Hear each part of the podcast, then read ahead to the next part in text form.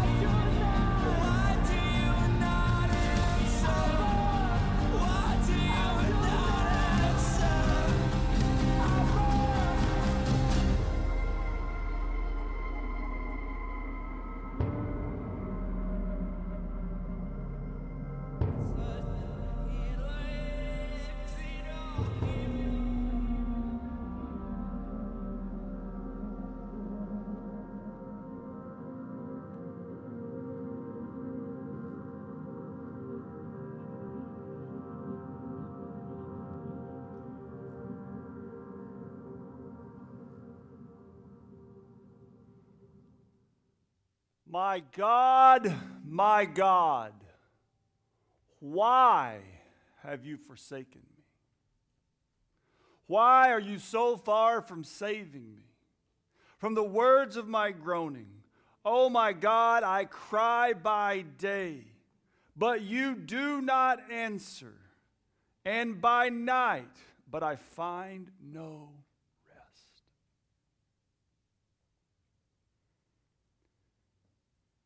Have you ever found yourself in a situation like this, calling out to God, crying out to God, very much expressing your emotional state to God, even getting angry with God because of the situation that you find yourself in?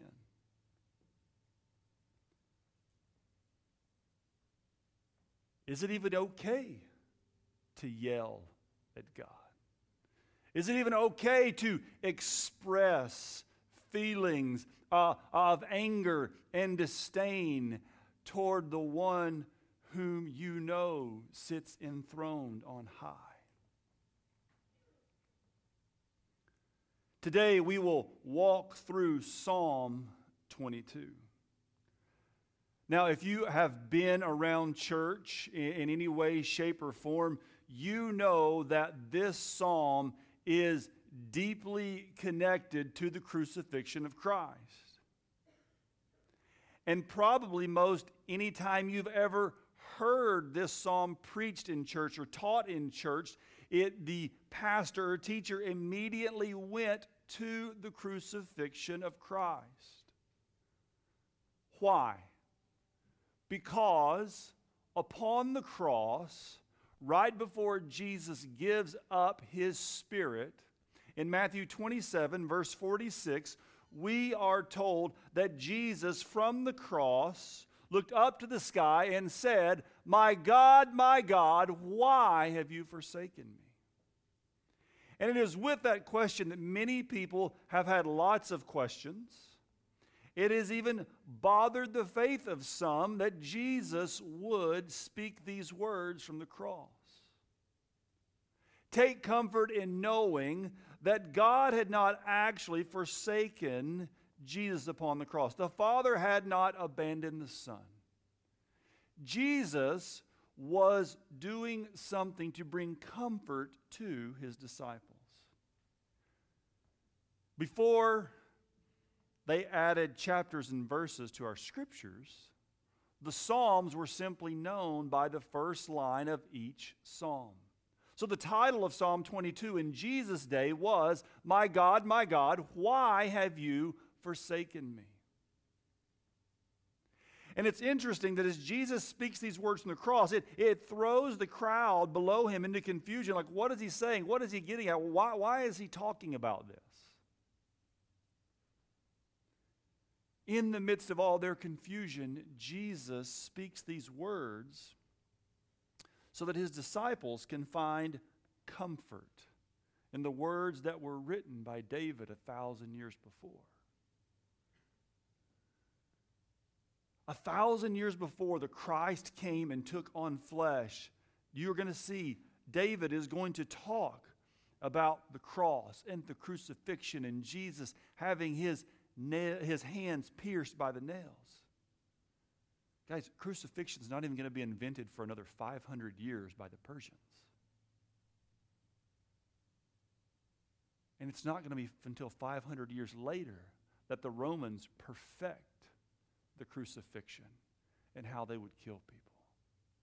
So, a thousand years before, as David is writing this psalm under the inspiration of the Holy Spirit, he foretells us the death of the Christ.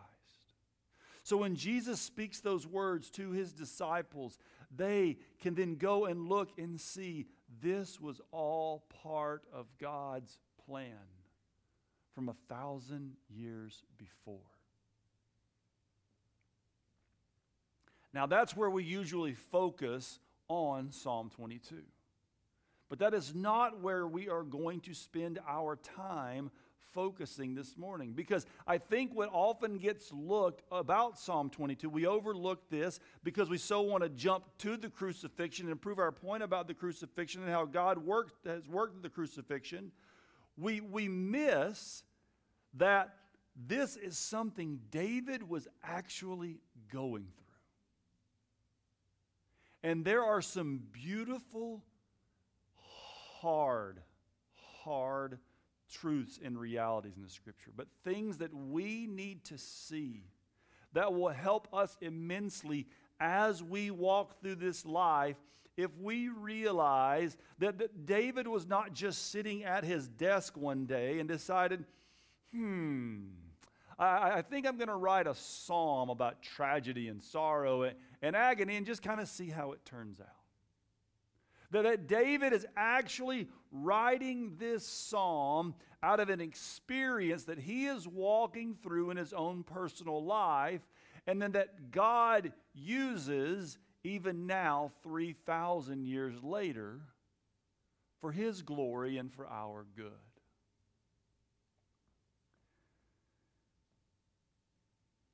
David, in the midst of strain, in the midst of suffering, says, My God, my God, why have you forsaken me?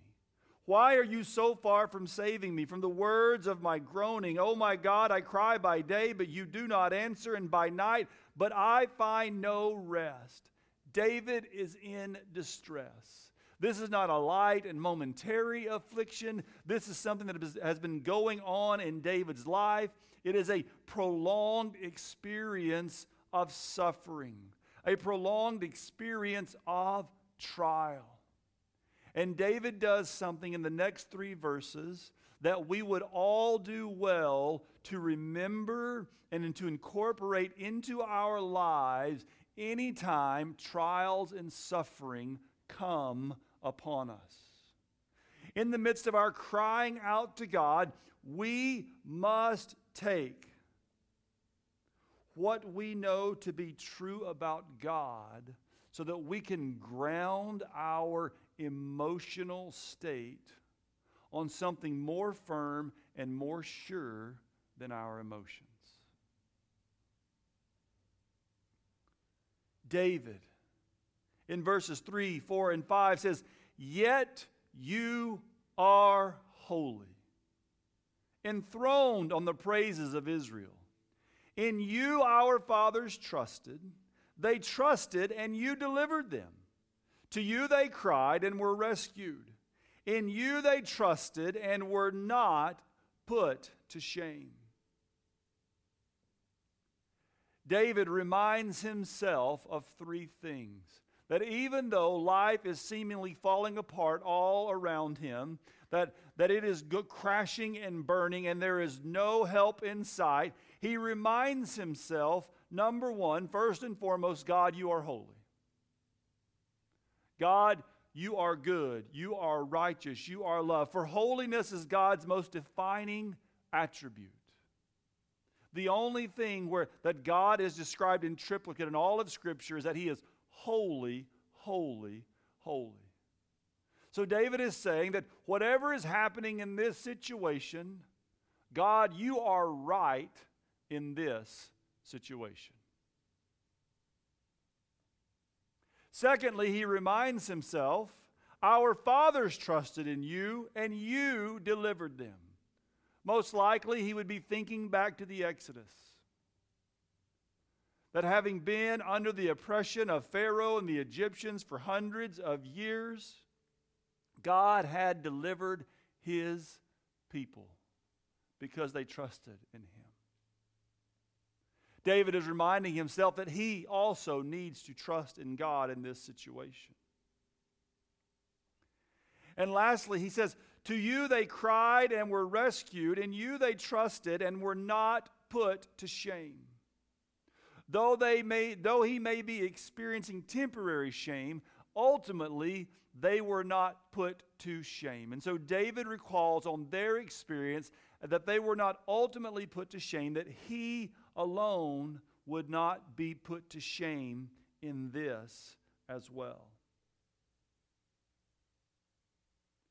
So, David, in his deepest moments of despair, takes his emotional state and he grounds it, lays it upon a very firm foundation, a theological framework that he knows to be true. And we, if, if we are going to survive the ups and downs of life, the, the, the despair, the suffering, and the trials of life, we would do well to follow this pattern that David sets that as we express our frustration at God, we then take our emotions and we ground them in the truth of who God is and what is true about us as His covenant people. Feelings of despair and hopelessness, not grounded in reality and hope, will only lead us further into despair and hopelessness. We must take all of our emotional despair, anxiety, fear, worry, and place them upon truth. Feelings not grounded in true reality can ruin us. Have you ever been there to where you, you allowed your emotions just to run rampant, to run without anything to box them in? Maybe you've been counseling a friend or a family member at some point in life, and, and they are just emotionally spiraling out of control. And, you, and you're trying to, to say truth to them. You're trying to speak truth to them. You're trying to help them and comfort them. But they cannot grasp anything that you are saying, and they just continue to spiral downward. And maybe you've been in that place where you've just continued to spiral downward, looking for anything that you could set your foot upon to find a firm footing.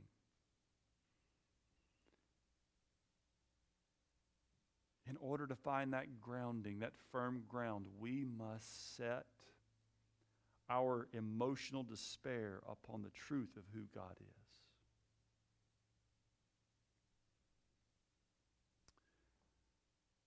There was once a famous Confederate general named Stonewall Jackson. People were constantly amazed at his bravery. They were constantly amazed at his fearlessness. And one day, one of his captains come to him and says, How can you be so fearless? In the midst of all of this bloodshed and war and the craziness of war and, and watching everything go around and all of this chaos and calamity, how can you be so calm and be so fearless? And Stonewall Jackson looked at that man and he said, Has God not appointed the day of my death? Therefore, what do I have to That was a man who had taken all of the chaos around him and grounded the most difficult of situations upon a theological truth. And it allowed him to not get caught up into the emotional despair that everyone else around him was feeling because he knew that God had already appointed the day of his death before he was born. So he could live in a fearless manner before those he was called to lead. Now, maybe you like this idea of, uh, of grounding our emotional despair in a theological framework to, to help us climb out of this.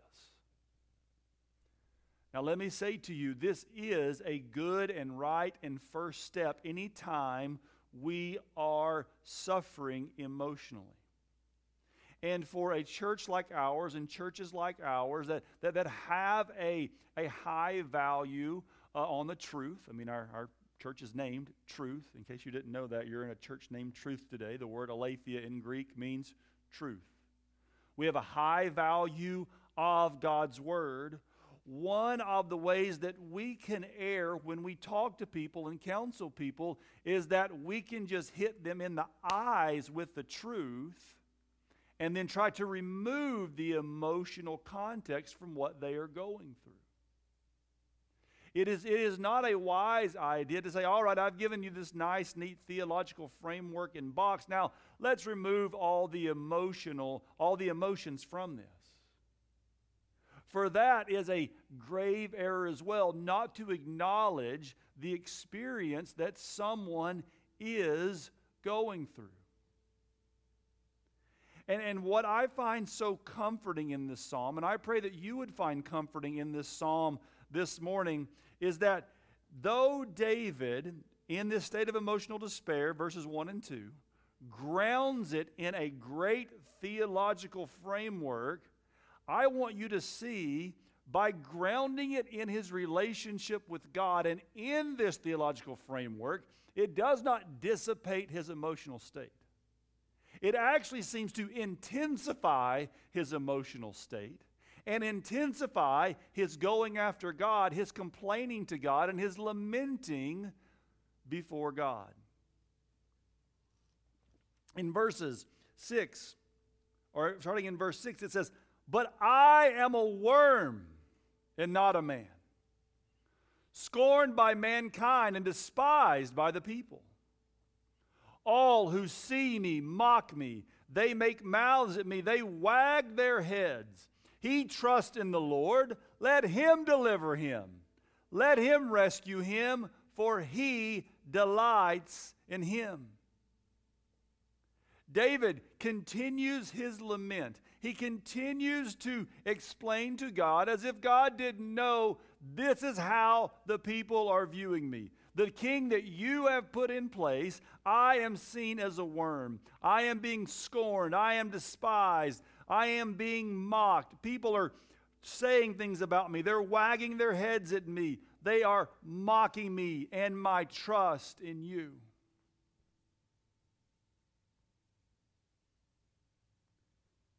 And what may be surprising, and you may be really afraid to go there, but David is not in this. He puts the blame squarely on God. Look at what he says. Would you be so bold to speak to God in this way? Yet you are he who took me from the womb.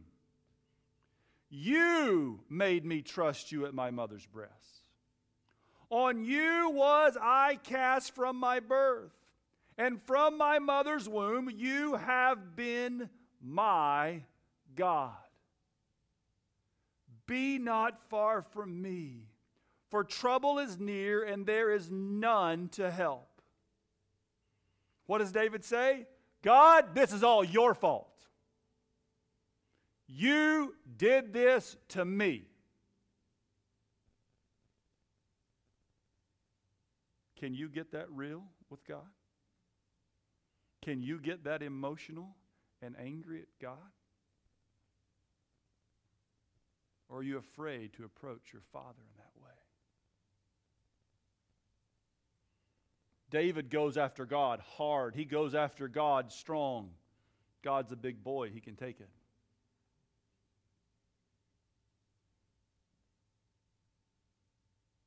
But David makes a stunning confession in verse 11. There is none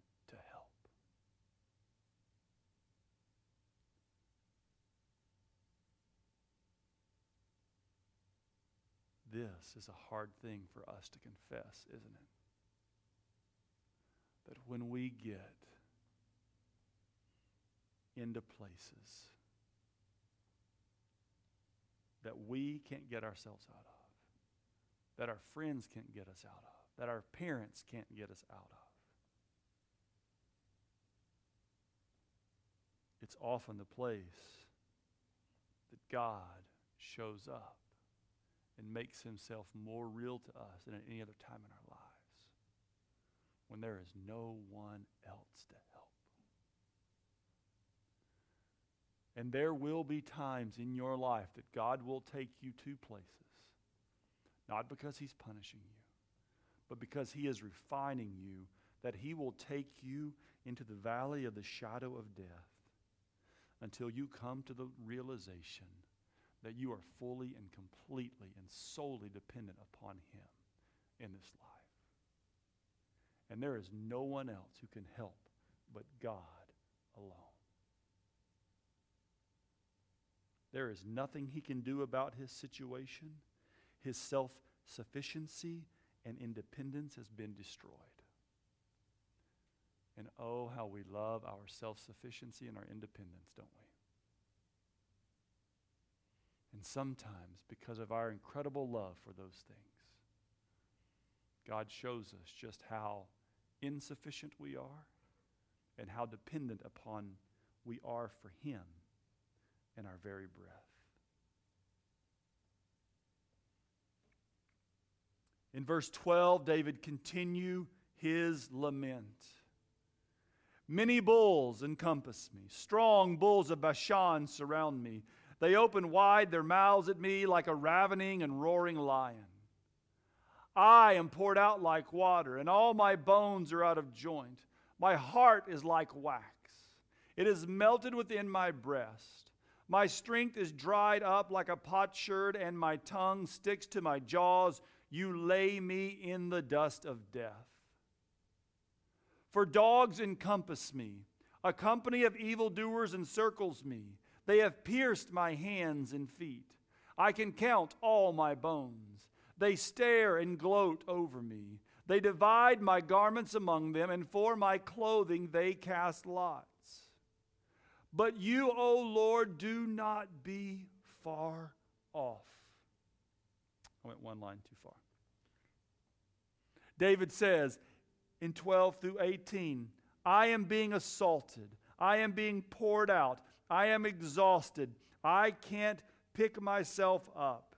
In kindness, my enemies have encircled me. They've pierced me. I'm emaciated. They stare at me. They gloat over me. I am naked before them.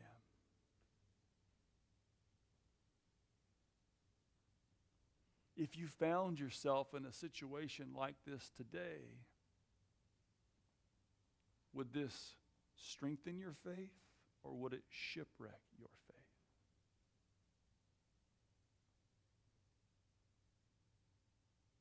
See, so often, because we've been sold a Christianity that's an up and to the right Christianity. We've been sold a, a, Christianity that's a repairman's gospel. Jesus and God, they, they, just, they, just exist to, they just exist to fix all your problems. Because we don't talk about the hard passages and the hard texts, that God sometimes takes us through the valley of the shadow of death, we get surprised by it. And so many people have their faith shipwrecked because they are not prepared to deal with the storms of life. Jesus, in Matthew 7, at the close of the Sermon on the Mount, he talks about building your house upon the sand or upon the rock. And he says, Well, when the storms came, the man who built his house upon the sand, it crashed. The man who built his house upon the rock, his house survived. But what no one ever talks about is that the storm hit both houses.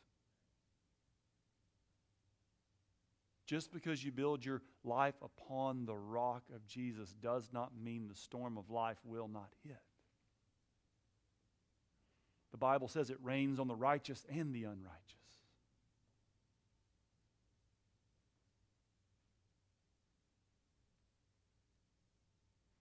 when trouble and calamity comes into our life, of course we should look and we should ask, well, are there any, you know, eh, are, eh, is there some sin going on in my life? Have I caused this? But if we can find our heart free from sin and our, and our life free from sin before we just run and go, hey, God, I was being a good little boy today. I was being a good little girl. I was doing asking uh, you, I was doing everything you asked me to do. Might we not benefit from the perspective in going, uh oh, is this a test? Is this a trial? Is God taking me down this road? And usually that's a question we are afraid to ask because we only expect good in form of the American dream. Let's just be honest. We as human beings, we equate goodness of God with my life going smooth, my life going better, getting that raise at work, actually getting a job when I graduate from college, right? For I know the plans I have for you, declares the Lord. Plans to give you, right? Whenever you graduate from college, if you have Christian friends, they're all going to give you that card. All right? And as I've told you before, just realize that the verses that come right after that is God sending his people off into the exile for 70 years. So, guess what? You're getting sent off into the workforce of exile for 70 years. have at it. All that work and money to go to school. That's where you are being put.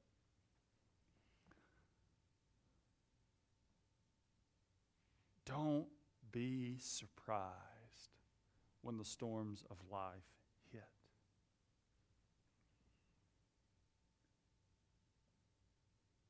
Having pleaded his cause to God, having laid out in great detail everything that he's going to, going through, having blamed God for his situation, David continues in verse 19 but you, O Lord, do not be far off.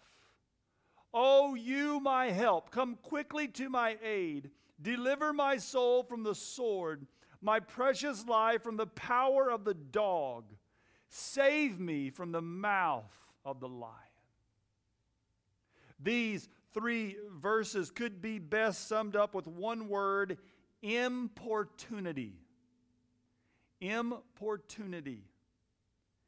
Incessant begging to the point of annoyance.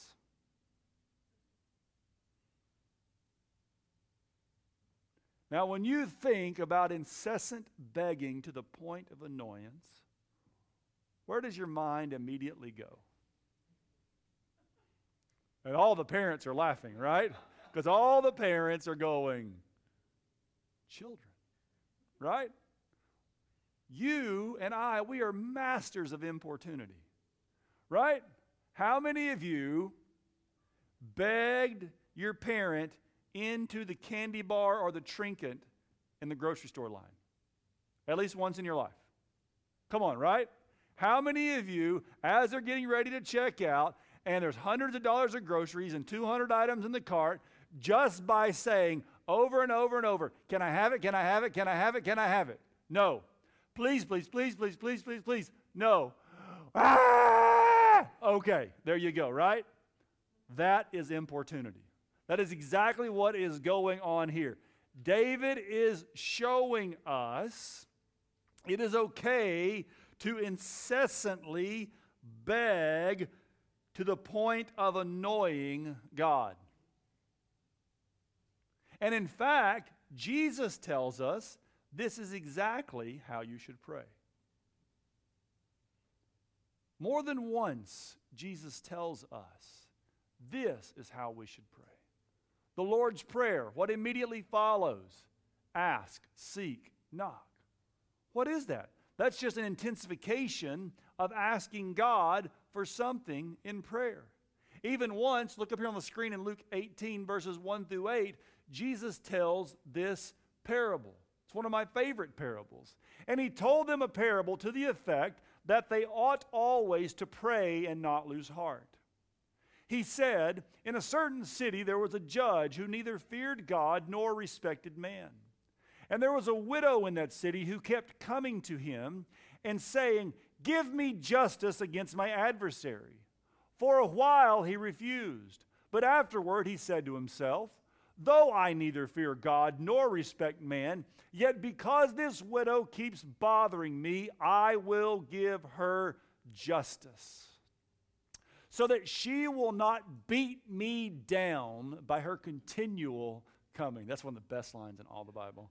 And the Lord said, Hear what the unrighteous judge says. And will not God give justice to his elect? Who cried to him day and night. Where was David crying, My God, my God, why have you forsaken me? Day and night. Will he delay long over them? I tell you, he will give justice to them speedily. Nevertheless, when the Son of Man comes, will he find faith on the earth? Will He find faith in you to continue incessantly praying to Him and not giving up when the storm of life hits? Will you hang in there or will you walk away when the storm of life hits? And it is there that this may be the most bipolar psalm in all the Bible. Because if you have your scriptures and you look in verse 21, you are going to be incredibly surprised and shocked. And when you read it, if you're not paying attention, you're just like, what in the world just happened? Because in 19, it was, But you, O Lord, don't be far off. Come quickly help me. Deliver my soul from the sword, my precious life from the power of the dog. The first half of verse 21 Save me from the mouth of the lion. And the very next half of the verse is, You have rescued me from the horns of the wild oxen. Well, how did that happen? What took place? We are given no clue. But in the same way that Jesus said, Would God not deal speedily with his elect?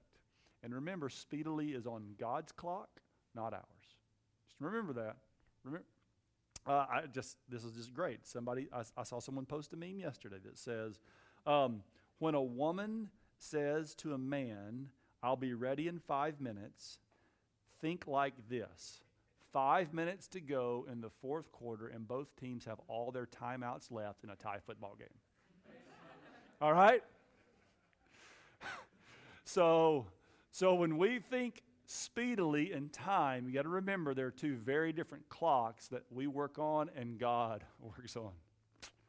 That was good. And yes, I did send that one to my wife yesterday.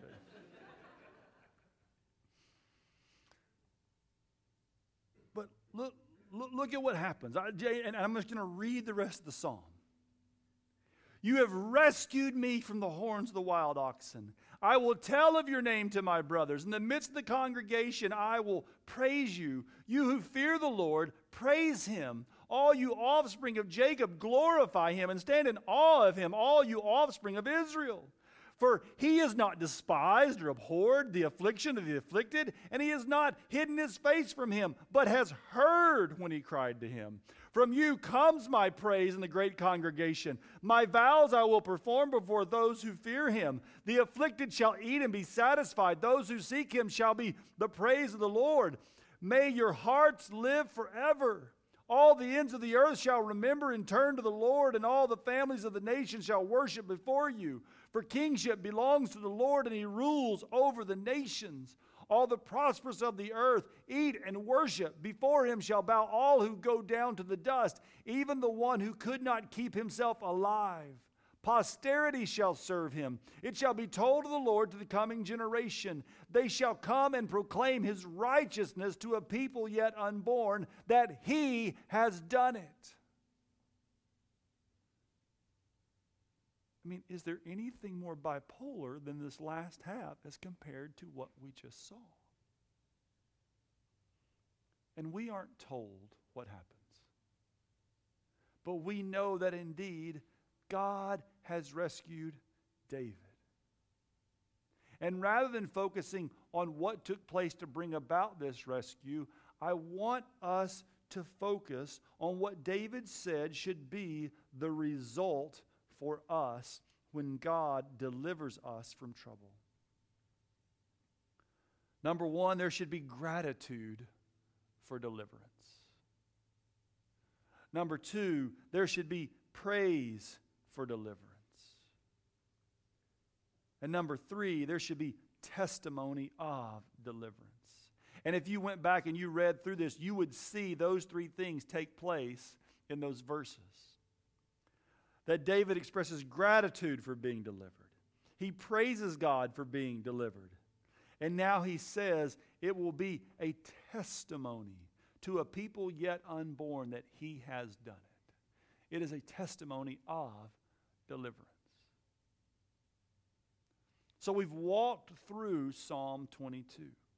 But anytime we, we are looking at the Psalms, anytime we are looking at a passage of Scripture, we must also view that passage through the lens of what Christ has accomplished on the cross. So when, when, we look at Psalm 22, we now go, okay, Psalm 22 is here and David has written it. We have the cross of Christ here, and we have to now look back through the portal of time and go, How do we make this work in our lives? So we have to put on those gospel lenses, those, those lenses of the crucifixion, and now look at this passage to bring out all the fullness and all the meaning so that we can make application to our lives as we walk this out in the 21st century. And Paul does an amazing job of that for us in writing his letter to the Romans. He does an amazing job of, uh, of writing this out in his letter to the Ephesians. In, in Paul's letters, so much of what he is writing is now bringing a clear, full picture of everything that was done in the Old Testament now being fulfilled and revealed and applied to our lives, to the lives of his people 2,000 years ago, but can also be applied to ours.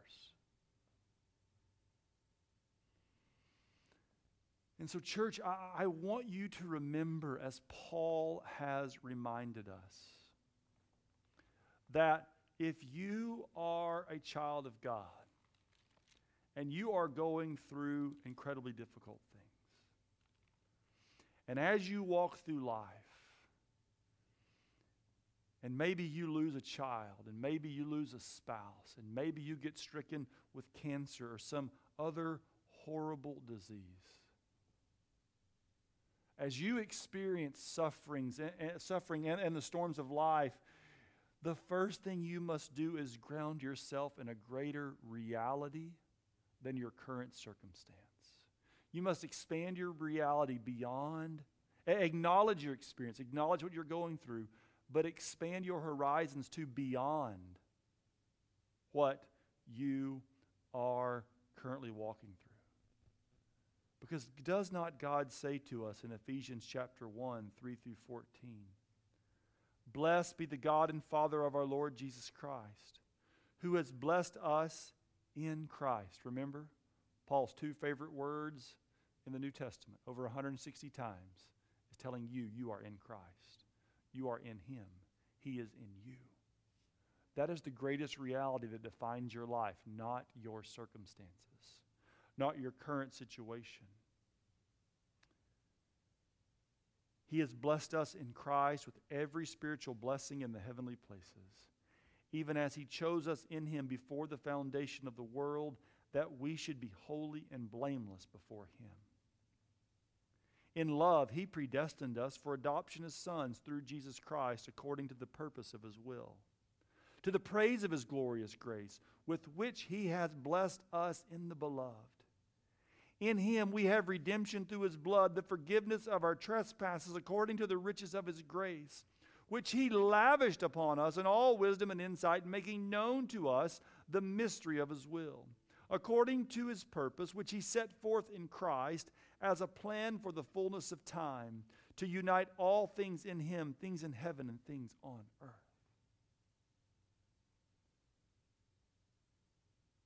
That is true about you if you are a follower of Jesus.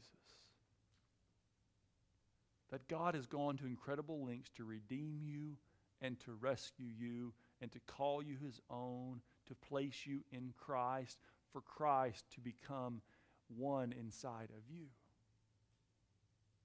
But that still begs the question why why suffering? Right? Why does God not just allow suffering, but why does God sometimes intentionally bring suffering into our lives? And I know this is a topic that is very hard to accept. But yet, we can see throughout the scriptures that there are times when God intentionally and strategically brings suffering into our lives. And He does it for one great, grand, glorious reason and it will help you to know this reason for the rest of your life. In Romans chapter 8, look what Paul says in verse 28. And we know that for those who love God, the covenant people of God, all things work together for good. Which things? All things. The good things? The day to day things? The bad, horrific things? all things. For those whom he foreknew, he also predestined for one primary purpose and reason to be conformed to the image of his Son. You need to know that everything that God is doing in your life is one grand goal in mind, that is to conform you to the image of Jesus. And does Hebrews 5, verse 8 or 9, not tell us that even Jesus had to, be, had to suffer in order to be made perfect? Think about that. The one who never sinned, the one who never did anything wrong, who fulfilled all righteousness, even he had to learn obedience through suffering as the one who is fully God and fully man how much more do we, the often wayward children of God, need to learn through suffering? But see, it's, it's not without point, it's not without value. It, its entire purpose is to refine us, to mold us, to shape us, to make us most like Jesus. The American dream is that everything in your life will get better, and we want to attach God to it. God says, My dream is to make you more like Jesus. So if you're going to follow me, if you're going to take Jesus' word seriously and pick up your cross and follow him, if you're going to deny yourself, if you're going to lay your life down, then you will be formed into the image of Jesus. And there will be some incredibly wonderful and glorious days along that path. But there will be incredibly hard days that come along that I will use, that I will mold, and that I will use to shape you, to make you into the person who loves me and my son above all else.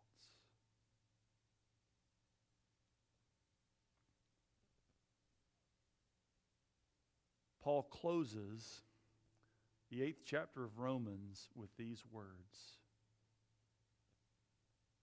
what shall we say to these things? If God is for us, who can be against us? He who did not spare his own son, but gave him up for us all, how will he not also with him graciously give us all things? Who shall bring any charge against God's elect? It is God who justifies. Who is to condemn? Christ is the one who died. More than that, who was raised, who is at the right hand of God, who indeed is interceding for us. So know that even in the midst of your suffering, Jesus intercedes on your behalf to the Father. Who shall separate us from the love of Christ? Shall tribulation? or distress, or persecution, or famine, or nakedness, or danger, or sword. As it is written, For your sake we are being killed all the day long. We are regarded as sheep to be slaughtered. No, in all these things we are more than conquerors through him who loved us. For I am sure, children of God, that neither death, nor life, nor angels, nor rulers, nor things present, nor things to come, nor powers, nor height, nor depth, nor anything else in all creation will be able to separate us from the love of God in Christ Jesus our Lord.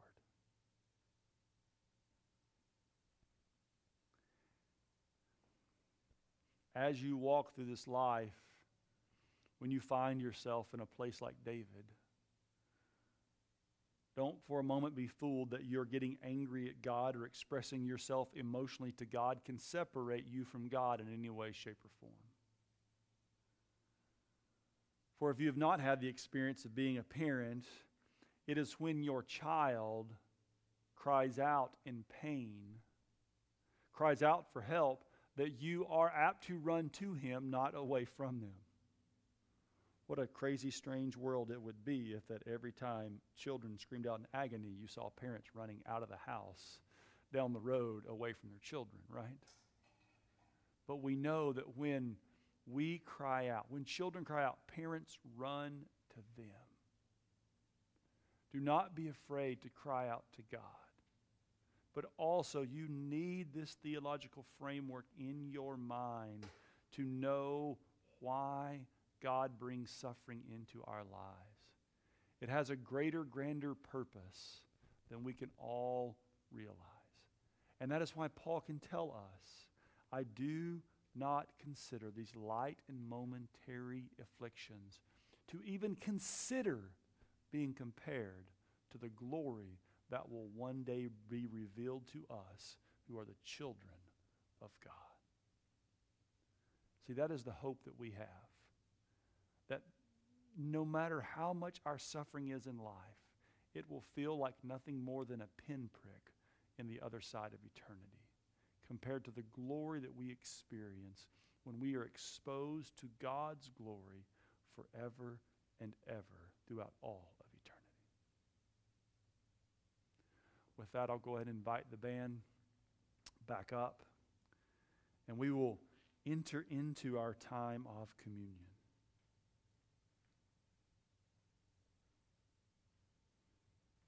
In church, this is what I would like you to focus on in communion this morning is I, I want you to focus on the deliverance given to us by Christ. Because if not for the gospel, if not for Jesus' willingness to step into our place and to, and to be the sacrifice for our sins, to pay the penalty for our sin, to, to, to go into the depths and to rise from the dead, we would have no hope. But because Christ has risen from the dead and has absorbed our wrath and has taken the penalty for sin, we can come and we can take communion. Like David sets an example for us with gratitude, with praise, and even going out in the world as a testimony of what God has delivered us from. For if you are a child of God, you have been delivered from your sin. You have been delivered into all righteousness. And one day you will be delivered into the hands of God to experience his glories forever. So, with that in mind, come and worship your King